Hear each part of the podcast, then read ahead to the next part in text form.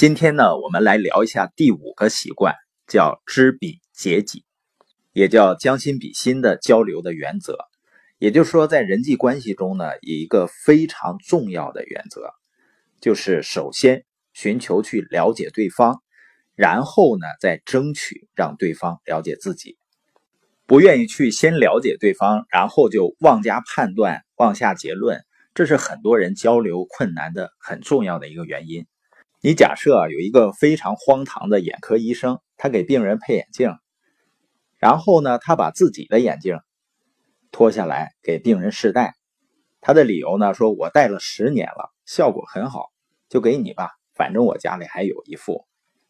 谁都知道这个行不通，可医生却说呢，我戴的就是很好啊，你再试试。病人说，我看东西很模糊啊，医生说，只要有信心，你一定看得到的。病人再抗议的时候，医生呢就恼羞成怒了。医生说：“啊，算我倒霉，我好心没好报。你发现这个眼科医生呢还没有诊断，就先开处方。但和人沟通的时候，你遇没遇到过这样的人啊？不分青红皂白，妄下断语。尤其是那一种，别人的话呢才说一半，他就把人打断，说：我知道你什么意思了，你是这个这个这个意思。”我告诉你应该怎样怎样，这种人呢是非常自以为是的，所以呢常常让人觉得很无语。那在人际交流中呢，了解别人和表达自己是人际沟通不可缺少的要素。你比如说，有的父母啊，他总说跟孩子很难沟通，或者孩子听不进自己说的话，那真的是孩子听不进你说的话吗？还是你听不进孩子说的话呢？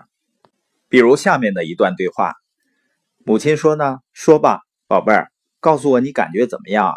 我知道这不容易，但是我会尽力去理解的。”女儿说：“哦，我不知道，妈妈，你也许会认为这很愚蠢。”妈妈说：“当然不会了，你可以告诉我的，宝贝儿，没有谁像我这么爱你，我只想使你幸福。什么事儿使你这么不开心呢？”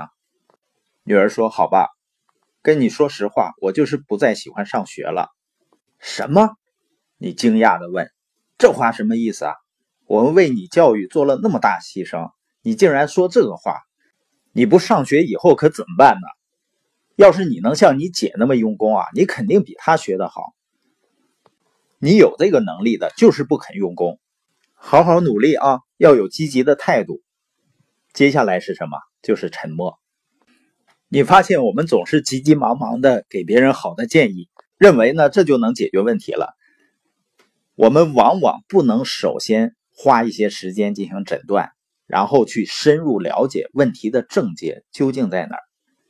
那我们怎么才能够养成知彼解己的习惯呢？第一呢，就是要放弃自我式的回应。什么叫自我式的回应呢？就是随便接一个话题来。都能谈自己半个小时，或者呢，用自己的价值观对事情的有限认知轻易的给建议。比如说呢，我以前也有类似的经历，我有什么样的什么样的感受，你应该怎么怎么样。还有呢，就是价值判断型的自我回应，就随便下判断给定论。比如说，你这么做还不就是为了什么什么吗？还有前面我们说的自以为是型的自我式的回应。就妄断别人的动机，非常自我的沟通啊，就是把自己放在沟通的中心，阻碍自己倾听，阻碍理解别人，这是一种毛病。另外呢，要想真正的能够知彼，就是了解别人，将心比心的倾听是最重要的。因为人听话呀，它也分几个层次，层次最低的呢，就是听而不闻，耳边风。其次呢，叫虚应故事，嗯啊，是的，哦哦，一般人这样的频繁的回应的时候，往往呢他是心没在肝上。第三个层次的倾听呢，就是选择性的听，只听合自己口味的话。第四个呢是专注的听，每句话也许都用心用脑的听，但是不是真正的听出感觉，能够理解对方？还不一定。那层次最高的就是将心比心的倾听，也就是你听的出发点是为了理解，而不是为了回应，也就是通过对方说的话，你来明了一个人的观念、他的感受和他内心的世界。将心比心的倾听呢，和同情还是有差别的，因为同情呢，它掺杂了价值判断和认同。有时人际关系呢，的确需要多一份同情，但却容易养成对方的依赖心。将心比心啊，也不是代表你什么都赞同他，而是指呢，愿意深入了解对方的感情和理智世界。还有呢，将心比心的倾听啊，有极强的治愈作用，可以为别人提供心理空气。我们都知道啊，如果没有空气，我们就没有办法活下去了。而人精神上呢？有一种需求，有一种渴望，需要一种空气，就是被了解、被肯定、被赏识。